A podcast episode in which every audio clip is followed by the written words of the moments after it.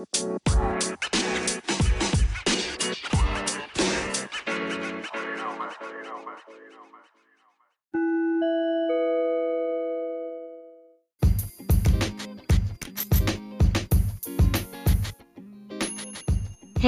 selamat datang kembali di podcast buku lembaran pelajar dana pribadi. Masih bersama gue, Betari Kusmanegoro, tanpa beasiswa tetap bisa.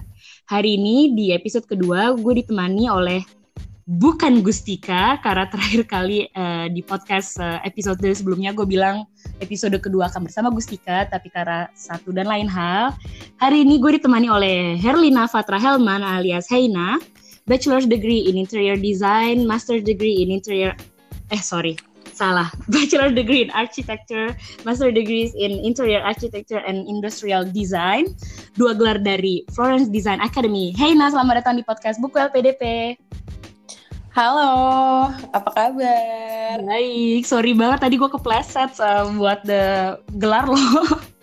Gak apa-apa. Nih ya, mungkin teman-teman yang mendengarkan uh, podcast ini bingung kenapa sih kok lo bisa kepleset gelar dia doang? Karena Heina ini one of the one of a kind banget. Hey, uh, kalau misalkan Heina boleh jelasin nih, coba Heina lo bisa nggak jelasin kita lo di Itali di kota Florence, lo sekolah apa aja karena sekolah lo ini panjang banget nih. Coba ceritain deh Heina. Oke, jadi gue nyampe Florence itu tahun 2011 akhir, jadi kayak awal-awal 2012 lah ya. Uh, pertama masuk itu ambilnya oke okay, jadi sebelumnya pas di Singapura gue ngambilnya kan architecture. But somehow di Florence adanya interior architecture. So buat gue ya udahlah ya sama aja.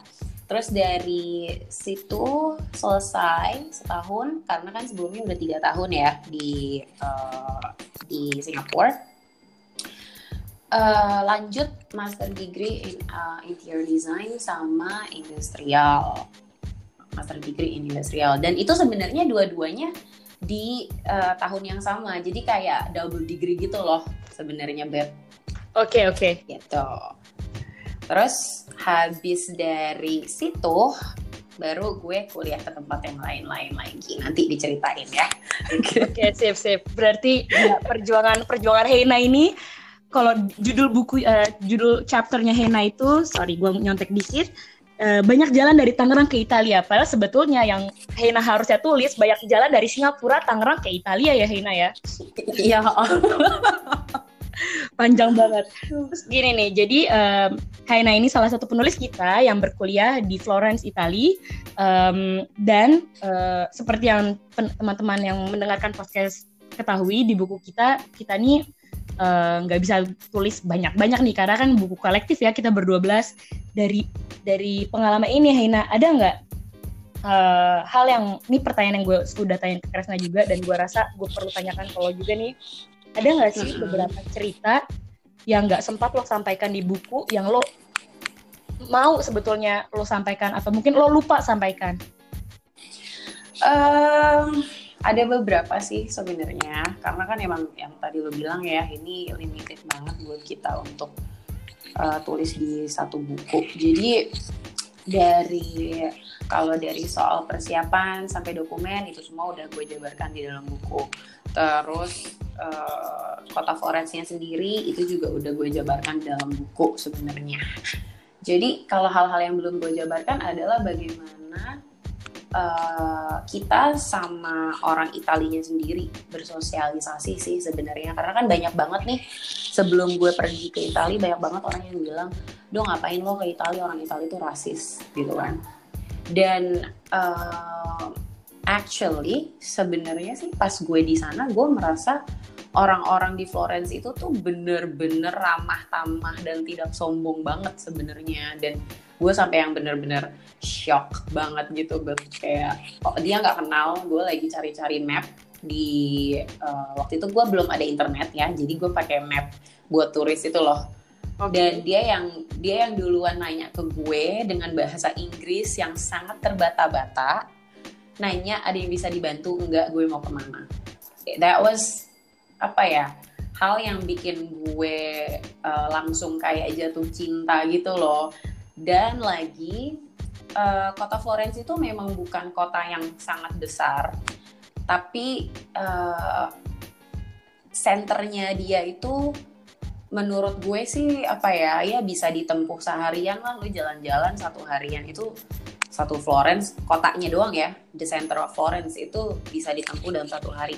Dan orang-orangnya itu benar-benar kekeluargaan banget gitu loh. Jadi antara lo dan toko-toko yang ini yang ini itu lo kenal semua gitu loh jadi ya gitulah ya. gue sangat suka dengan itu karena kalau mau dibandingin gitu. Cina ini uh, kalau di Indonesia tinggal di Tangerang ya kalau dibandingin memang oh, oh. populasi populasi Tangerang itu 1,8 juta, sedangkan populasi Florence itu 400 ribu aja nggak nyampe gitu. Ada shock nggak, uh, uh. pas lo nyampe, uh, pas lo nyampe di Florence nih, lo shock nggak? Aduh, kotanya kecil banget karena uh, kalau gue mau curcol dikit, waktu gue pertama kali nyampe Prancis, pasti image Prancis itu kan Paris, kota besar, metropolitan, waduh menarik banget. Ketika gue ke kota yang lebih kecil, di situ gue shock gila. Ini segede segede bintaro aja kagak gitu loh kaget nggak lo ada kaget kagetan kayak gitu nggak uh, sebenarnya sih enggak karena gini ya uh, yang bikin gue kaget itu bukan kaget karena kotanya kecil sih sebenarnya karena kalau misalnya mau dibandingin kecil-kecilan sih menurut gue gue merasa Singapura itu jauh lebih kecil lagi gitu dan um, di Florence-nya sendiri itu yang bikin kaget sebenarnya adalah tipe-tipe bangunannya sih ketimbang kota-kota yang lain ya. Even kalau harus gue bandingin sama kota-kota Eropa yang lain, Florence tuh benar-benar beda gitu loh. Kesannya kecil, tapi pada saat lu masuk ke dalam kotanya itu sendiri, itu kayak lega banget gitu loh, bet kayak bener-bener wow, oke. Okay. Ya, hal pertama yang gue katakan pada saat itu, gue lagi jalan sama tante gue siang-siang. Hari pertama gue nyampe adalah, oh my god, I feel like aku lagi di Disneyland tau nggak rasanya kayak gitu iya iya gitu apalagi pasti uh, gue belum pernah ke Florence dan gue Florence itu salah satu kota yang gue pingin banget datengin di Eropa karena uh, gue jujur gue ter apa ya tertarik banget dengan kota ini setelah baca buku uh, Inferno-nya Dan Brown di mana di mm -hmm. cerita banyak tentang kota Florence dan tentang artnya di sana lo bisa nemu uh, The Birth of Venus-nya Botticelli ada ada karya-karya Da Vinci uh, mm-hmm. lo sisi art uh, kota Florence ini uh, itu mempengaruhi nggak ke sekolah-sekolah lo nih karena selain lo sekolah uh, di bidang arsitektur dan interior uh, dan industrial design nih lo juga belajar mm-hmm. tentang animasi kan di Nemo Academy coba cerita deh tentang Nemo Academy Oke, okay, so basically Nemo Academy adalah uh, kampus yang uh, difondasiin oleh Disney sama Pixar. Jadi uh, Disney dan Pixar bikin sekolah satu ada di Amerika, yang satunya lagi itu ternyata ada di Italia. Dan kebetulan itu adalah Nemo Academy. Sejujurnya sebelum gue menampakkan kaki di situ pun gue nggak tahu kalau sekolah itu exist. Jadi um, buat kalian-kalian yang dengerin podcast ini, uh, gimana ya? gua harap kalian bisa bisa mengambil apa ya mengambil interest kalau oh oke okay, ternyata ada sekolah kayak gini juga gitu loh. Dan Nemo ini sebenarnya nggak cuman belajar animasi aja. Dari uh, advertising website design website development sampai uh, animasi di illustration terus apa lagi ya? Aduh banyak banget sih sampai perfilmannya sendiri pun ada gitu. Oke. Terus dari sekolah-sekolah lo yang banyak banget nih, mulai dari uh, Singapura, lalu ke lo sempat kuliah tiga bulan di UPH untuk belajar arsitektur, lalu lo ke Florence Design Academy, lalu ke uh, Akademia Nemo. Lo nggak muak belajar mulu nih? Enggak, sebetulnya malahan gue kepengen kuliah lagi sekarang. Oh, really? Iya mau kuliah apa nih? Mau ambil master lagi tapi bidang berbeda atau gimana nih? Oke, okay. so lately, lately-nya gue itu kira-kira beberapa tahun sih sebenarnya. Sejak sebelum gue lulus dari Nemo, gue udah kepikiran kalau gue pengen ambil kedokteran. Oh, wow. Kenapa nih? Ada cerita di balik ilmu-ilmu kedokteran kah? Uh, gara-gara sebenarnya dari hal pribadi ya karena gue suka sebel gitu loh nungguin dokter bet jadi kayak oh my god. Gitu. Terus kayak uh, pada saat gue di Florence kan gue sempet sakit tuh di mana gue harus bolak balik ke rumah sakit sehari empat kali buat disuntik. Dan itu tuh menurut gue ribet banget gak sih mau nyuntik doang harus ketemu sama harus ketemu dokternya harus ke rumah sakitnya. Jadi kalau kayak kalau gue belajar nyuntik kan kayaknya enak ya kan? Bisa sendiri. Belajar nyuntik itu agak rancu ya. Sorry bukan rancu ambigu aduh.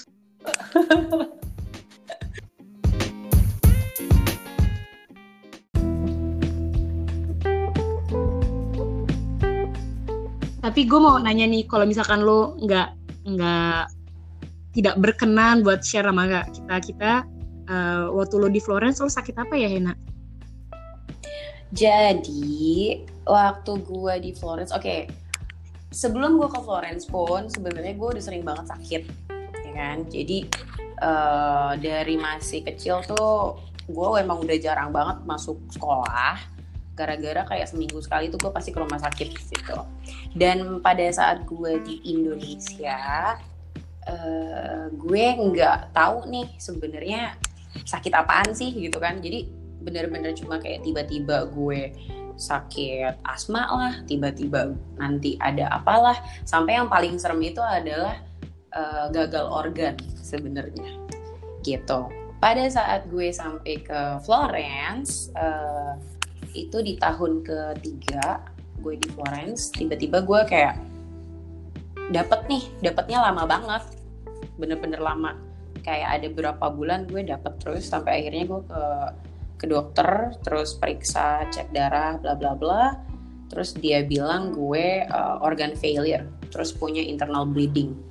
Terus uh, setelah konsultasi tuh sama dokter di sana uh, dan dokternya akhirnya nyaranin gue untuk melakukan beberapa tes. Dan tes ini tuh nggak gue lakukan sebelumnya waktu gue di Indo ya dari gue kecil itu gitu dan dari tes itulah akhirnya dinyatakan bahwa gue ada satu penyakit yang dinamakan sebagai autoimmune disease. Oke, okay. oh, wow, gue nggak tahu harus ngomong apa. Uh, gue salut banget sama lo karena gue yang waktu waktu di uh, beberapa tahun lalu operasi gigi aja. Operasi gigi ya. Itu aja gue udah kayak anjir sendirian gak enak banget gitu. Nggak ada keluarga di sini. Tapi what you've been through apalagi untuk skala yang cukup besar dan ya ini bukan penyakit penyakit kayak sakit pilek gitu. Uh, apa yang bikin lo kuat menjalani uh, proses ini nih selama lo healing selama lo atau selama lo stay di rumah sakit lo operasi segala macam? Um, yang jadi penguat sih sebenarnya adalah teman-teman dekat sendiri di sana sih ya. Jadi kalau dibilang sendirian banget sih enggak. Gue merasa teman-teman gue itu benar-benar sangat uh, sangat amat membantu gue untuk selalu cheer up guru-guru dan dosen-dosen gue di sana mereka benar-benar uh, support gue banget gitu loh da baik dalam edukasi dan you know secara kekeluargaan. Jadi pada saat gue uh, dapet gagal organ ini organ failure ini uh, dosen-dosen gue itu tanya waktu itu mau ambil cuti kuliah apa enggak? Tapi gue itu nggak mau cuti kuliah sebenarnya gini loh uh, namanya autoimmune disease. Kalau yang nggak tahu apa itu autoimmune disease, sebenarnya autoimmune disease itu sangat amat common di Indonesia. Oke, okay? per year-nya itu ada 150 ribu case di Indonesia sendiri. Dan uh, orang-orang yang punya autoimmune disease, mereka tuh sering kali nggak tahu kalau mereka punya penyakit itu sebenarnya uh, karena memang harus dites yang lebih spesifik gitu deh. Gitu. Dan pada saat balik lagi ke kampus ya pada saat itu uh, setelah do, uh, dosen gue tanya mau mau cuti apa enggak gue bilang nggak mau. Karena gue pengennya lulus kuliah tepat waktu gitu kan. Jadi pada saat gue di rumah sakit itu mereka tetap kirimin gue podcast sama email pelajaran kuliah dan gue tetap ikut exam examnya di rumah sakit. Karena waktu itu gue di rumah sakit sekitar 3 sampai 4 bulan. Wow. Gitu. Wow ya kira-kira satu semester lah.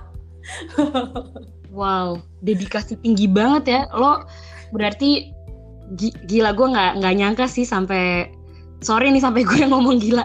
Karena gue salut banget juga nggak hanya berarti dari lo yang lo gue yakin lo pasti kuat banget menjalani uh, menjalani cobaan ini tapi orang-orang di sekitar lo ngebantu banyak banget ya mm -mm.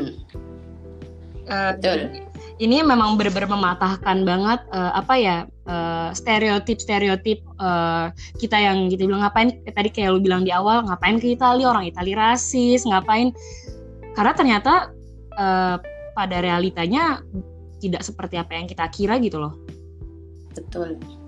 Uh, dan ini uh, kembali ke Italia nih gue ada satu pertanyaan yang gue penasaran banget. Florence ini kan kebetulan letaknya agak di tengah-tengah Italia ya, di tengah-tengahnya Italia. Nggak ya lebih ke utara jatuhnya ya. Ada nggak perbedaan antara uh, utara Italia dan selatan Italia dari segi gaya hidup atau orang-orangnya? Beda banget beda banget ya beda banget. Um, kalau gue pribadi dari pengalaman selama tujuh tahun di Italia uh, kalau orang-orang Florence sendiri itu mereka lebih terbuka sama uh, foreigners.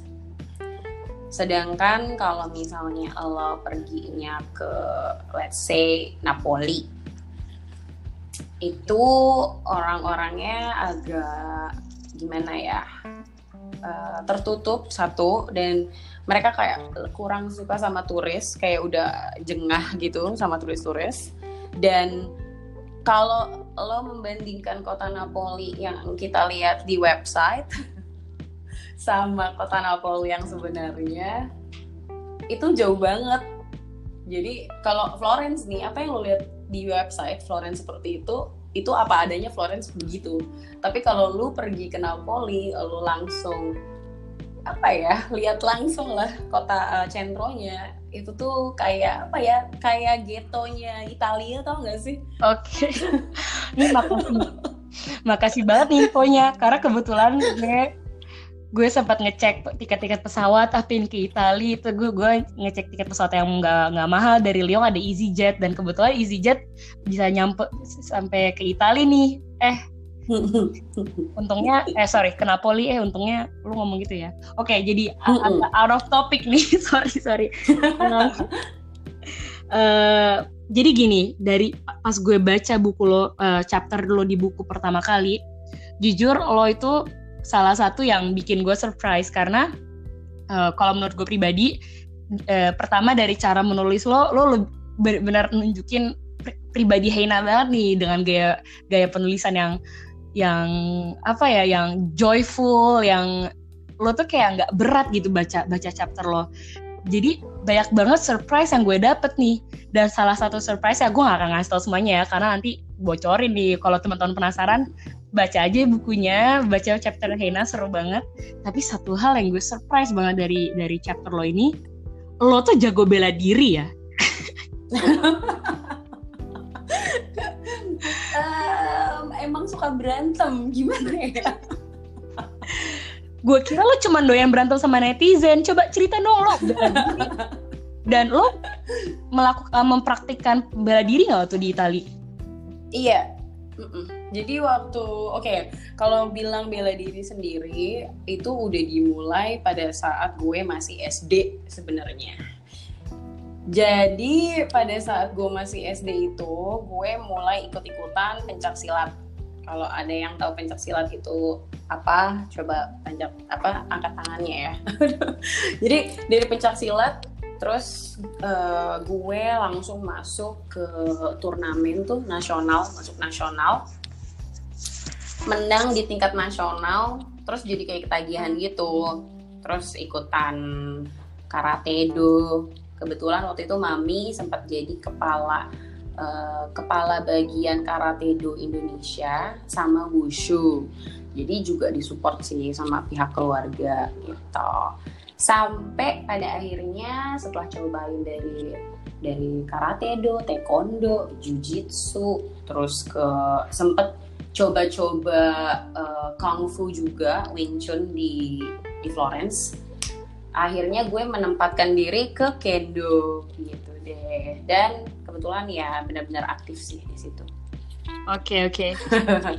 wow. Um, gue kembali lagi mau bertanya-tanya nih tentang Itali. Uh, uh -uh. Kira-kira uh, lo bisa jelasin ke kita nggak uh, waktu sebelum lo berangkat nih atau mungkin bahkan pas lo di Itali lo denger orang-orang ngomong eh, hal-hal uh, yang apa ya yang lebih kayak cukup negatif atau pasti orang shock karena kan kalau ke luar negeri pasti banyak kita kuliah ke luar negeri tuh ke Australia, ke Amerika, ke Singapura, ke Inggris, ke negara-negara seperti itu. Lalu kok tiba-tiba lo ke Italia gitu. Terus ada nggak dari hal yang misalkan pandangan negatif orang, lalu in reality sebetulnya bagaimana gitu? Oke, okay, banyak. Satu, orang bilang jangan ke Italia lah, banyak copetnya, ya kan? Selama gua di Italia, gua nggak pernah kecopetan. Kecopetan yang terjadi pada gua selama 10 tahun belakangan itu, gue cuma dicopet selama eh sebanyak tiga kali. Dan dari tiga itu cuma sekali sekalinya gue dicopet itu pun gara-gara clubbing, terus gue nggak sadar uh, apa namanya tas gue kebuka gitu loh. Dua kalinya itu gue kecopetan di mana? Di Switzerland, saudara-saudara. gitu. Negara yang notabene-nya iya paling aman, aman. paling nyaman. wow. Oke. Okay. Oke. Okay. Terus um, kedua, orang-orang bilang, "Ah, makanan Italia tuh cuman pasta sama pizza doang." gitu kan ngapain di sana kan gak ada makanan yang lain gitu. terus eh, kenyataannya sebenarnya di Italia sendiri dari south sampai ke sampai ke ujungnya itu kan de, uh, petanya Italia itu kayak boots ya kayak sepatu boots betul itu tuh dari ujung ke ujung makanannya tuh beda-beda. Lo akan menjumpai banyak hal yang nggak akan lo tahu dari dari kalau orang-orang taunya kanoli doang untuk cake dari orang-orang taunya cuma pasta doang. Sebenarnya pasta itu pun sendiri tuh kebagi lagi dari saus-sausnya dari tipe pastanya dari isi pastanya apa terus gimana cara masaknya Terus pizza-pizza pun, kalaupun kita bilang pizza, ya nggak cuma gitu doang gitu loh. Dan honestly, pertama kali gue datang ke Italia, gue agak shock dengan pizza ya. Kayak oh kok pizzanya gini gitu tapi setelah gue mempelajari culture-nya mereka terus kenapa sih pizza di Italia itu jauh lebih sehat daripada pizza-pizza ya di luar Italia karena memang substance dan ingredients yang mereka taruh itu benar-benar beda gitu loh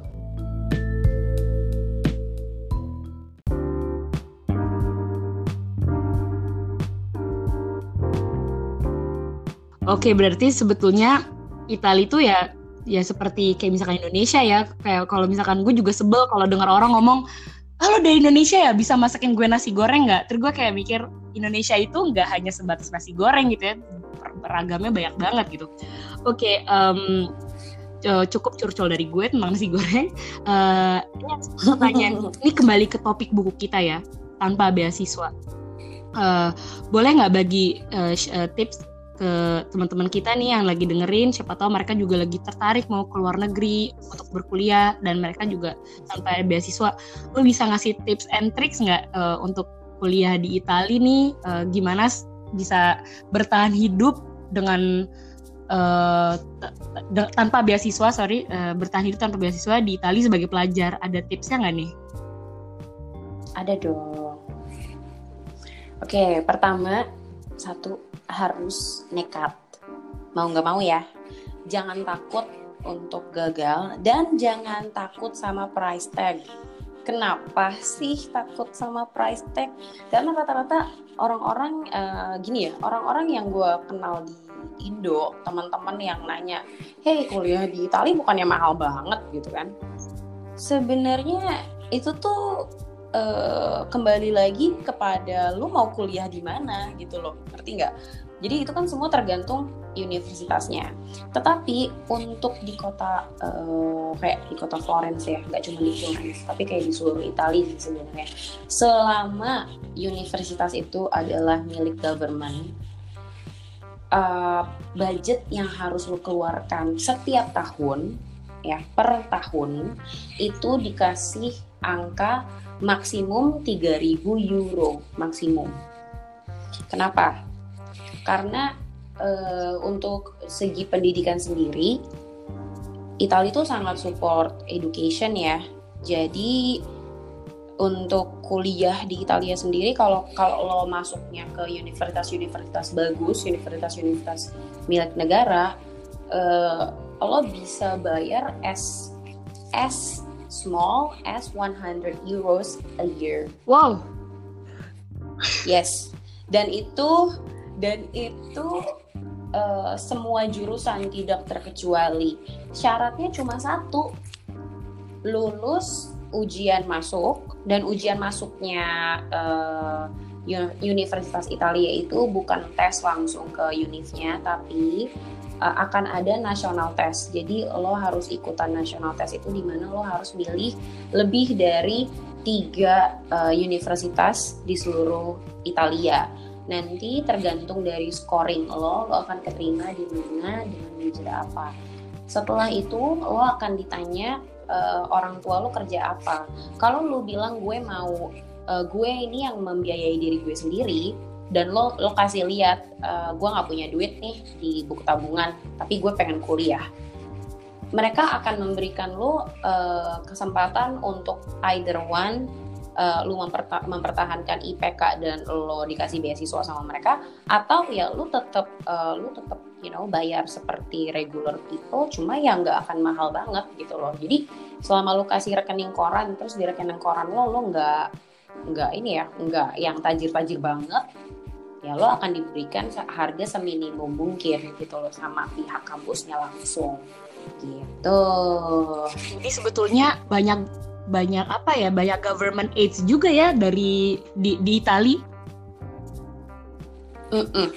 banyak banget sebenarnya asal kalian mau ini aja sih mau nyari mau sabar sama uh, yang lebih menyenangkannya lagi kalau kalian kuliah ke Italia itu nggak harus bisa belajar eh, nggak harus bisa bahasa Italia dulu.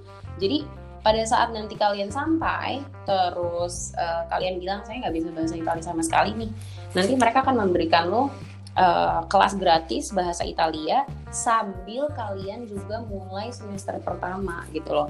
Jadi cuman ada hal uh, satu hal lain yang harus kalian perhatikan. Kalau memang mau benar-benar kuliah ya kalian harus benar-benar kuliah dan serius sama kuliahnya gitu loh.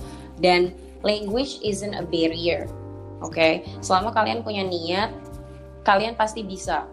Kalau menurut aku sih kayak gitu. Dan bahasa Italia sendiri itu susah nggak sih untuk dipelajarin?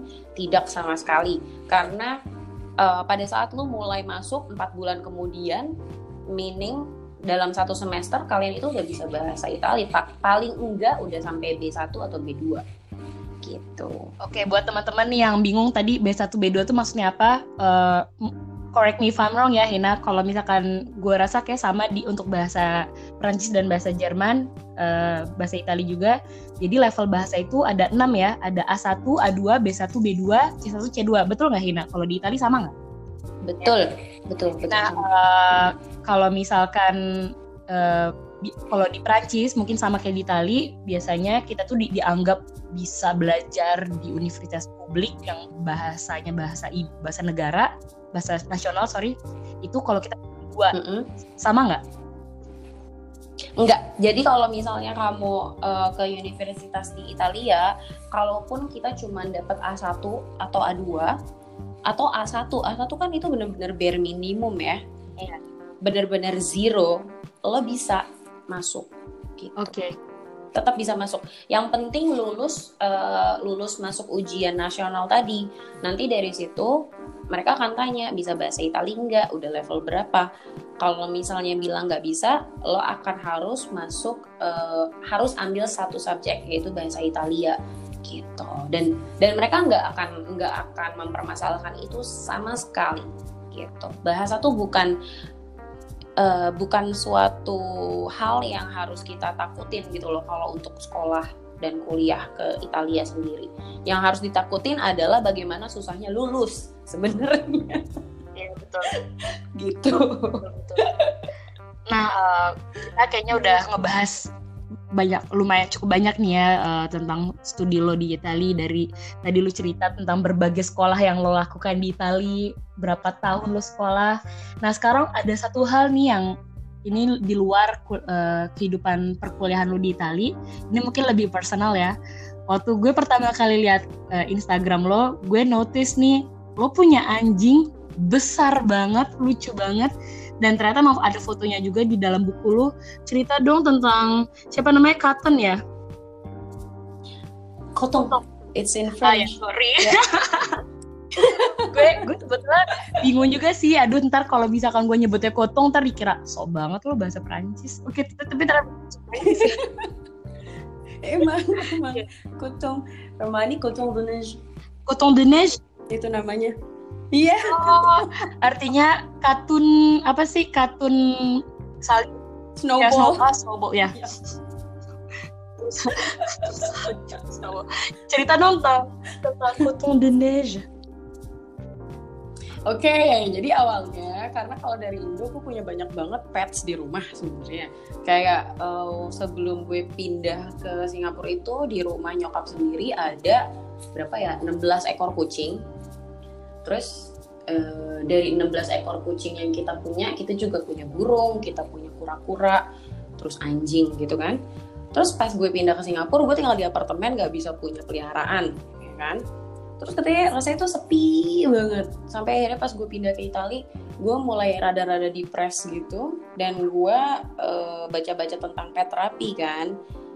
Uh, baca-baca pet terapi nyari-nyari anjing. Gue pas banget lihat di Tumblr ada ini apa gambar papis nih foto papisnya Samoyed. Kayak berserakan kayak cotton ball di atas ini loh kayak cotton ball di atas apa sih parket gitu loh. Yeah. jadi gue pas lihat itu oh my god lucu banget. Gue langsung searching lah uh, si Samoyed ini kan jenis Samoyed ini. Dan akhirnya ketemu breedernya di Siberia jadi si karton ini udah gue beli dari 1,2 bulan, eh 1,2 iya, satu bulan dua minggu. Dia dikirim dari Siberia ke Switzerland, terus gue gue pick up di Switzerland, kita bikin pasportnya dia di Prancis, baru gue bawa ke Italia. Dedikasi, dedikasi.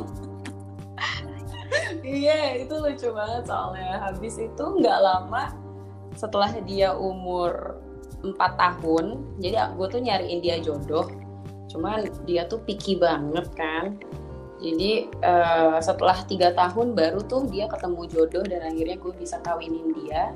Dan sekarang dia punya anak juga gitu. Jadi sekarang anjingnya ada dua. Dan sekarang uh, kau tuh di mana uh, Hena Oke, okay, Kotong sendiri kan uh, pada saat gue pindah dari Florence ke Jakarta beberapa bulan lalu, Kotong itu udah masuk ke usia tua. Dan itu dilarang sama pihak, jadi sama pihak Switzerland itu, karena kebetulan keluarga gue ada di Geneva, sama pihak Switzerland nggak boleh dikirim melalui air, nggak boleh dikirim pakai apa, pakai pesawat gitu loh karena takutnya dia uh, antara dia kecapean atau enggak fit dan lain-lain mereka takut si Kotong bisa kenapa-napa. So Kotong sendiri sekarang masih di Switzerland bareng sama tante. Jadi dia diadop sama tante aku. Dan anaknya sendiri Spetro Spetro sekarang udah usia 2 tahun. Spetro udah aku kirim ke Atlanta uh, ke tempatnya tunangan aku. Gitu. Nanti dari Atlanta baru dia bawa ke Korea. Karena kebetulan tahun depan gue mau pindah ke Korea ya. Jadi dari situ ke Korea gitu. Oke. Okay. Tuh. Nah, untuk teman-teman yang penasaran nih, uh, aduh kotong tuh kayak apa bentuknya? ini gue numpang promosiin dikit ya. Bisa ke Instagramnya Kotong dan keluarganya di at fluffus underscore family. Fluffus tulisannya F L U F F U S. Gue jadi ngestop. Lucu banget soalnya bener-bener lucu banget oke okay, um, nah kita udah ngobrol lumayan banyak nih ya gue rasa kita Iya. Transfer ke sana kemari dari ngomongin kuliah, jalan-jalan ke makanan, ke kotong. Uh, pertanyaan terakhir nih dari gue, setelah kuliah sebanyak itu, uh, selain gue tahu nih, oh ya by the way, congratulations, bentar lagi mau nikah ya sama sama tunangan tercinta. Makanya tadi Hena sempat bilang mau pindah ke Korea. Uh, nah, setelah kuliah sebanyak itu, kesibukan Hena sekarang ngapain nih? kesibukannya sekarang masih freelancing di fotografi, freelancing uh, design, designing kayak in architecture sama interior design, sama tetap nyanyi akut di kamar mandi. Um, sama kebetulan um, mencoba aktif cari-cari cari-cari kegiatan yang lain di bidang sosial seperti open school buat anak-anak yang tidak mampu dan tidak bisa ke sekolah. Oke. Gak hanya cantik, pintar, tapi Hena generous juga ya. Untuk teman-teman yang penasaran. Aduh, amin. Untuk teman-teman yang penasaran kenapa kehidupannya Hena, Hena ada sosial media yang Hena mau uh, promosiin nggak ke teman-teman? Uh, sosial media aku kebetulan cuma ada satu yang aktif. ada di at hey underscore it's Heina on Instagram. Okay. Heina, terima kasih banyak untuk waktunya. Um, seru banget ngobrol. Jadi ini juga occasion buat kita buat kenal lebih lanjut. Uh, thank you, thank you banget. Grazie mille. Uh, sama-sama. Untuk teman-teman yang masih penasaran sama podcast-podcast berikutnya, sekarang buku uh, podcast buku lembaran pelajar dana pribadi bisa teman-teman dengarkan di Spotify. Uh, tunggu saja episode berikutnya. Kali ini gue nggak mau bocorin deh siapa, takutnya ntar salah lagi. Uh, gue sebutin siapa, sebutin A yang nongol B. Oke teman-teman, terima kasih banyak udah dengerin. Terima kasih Haina. Sampai berjumpa minggu depan. Dadah. Bye. Bye.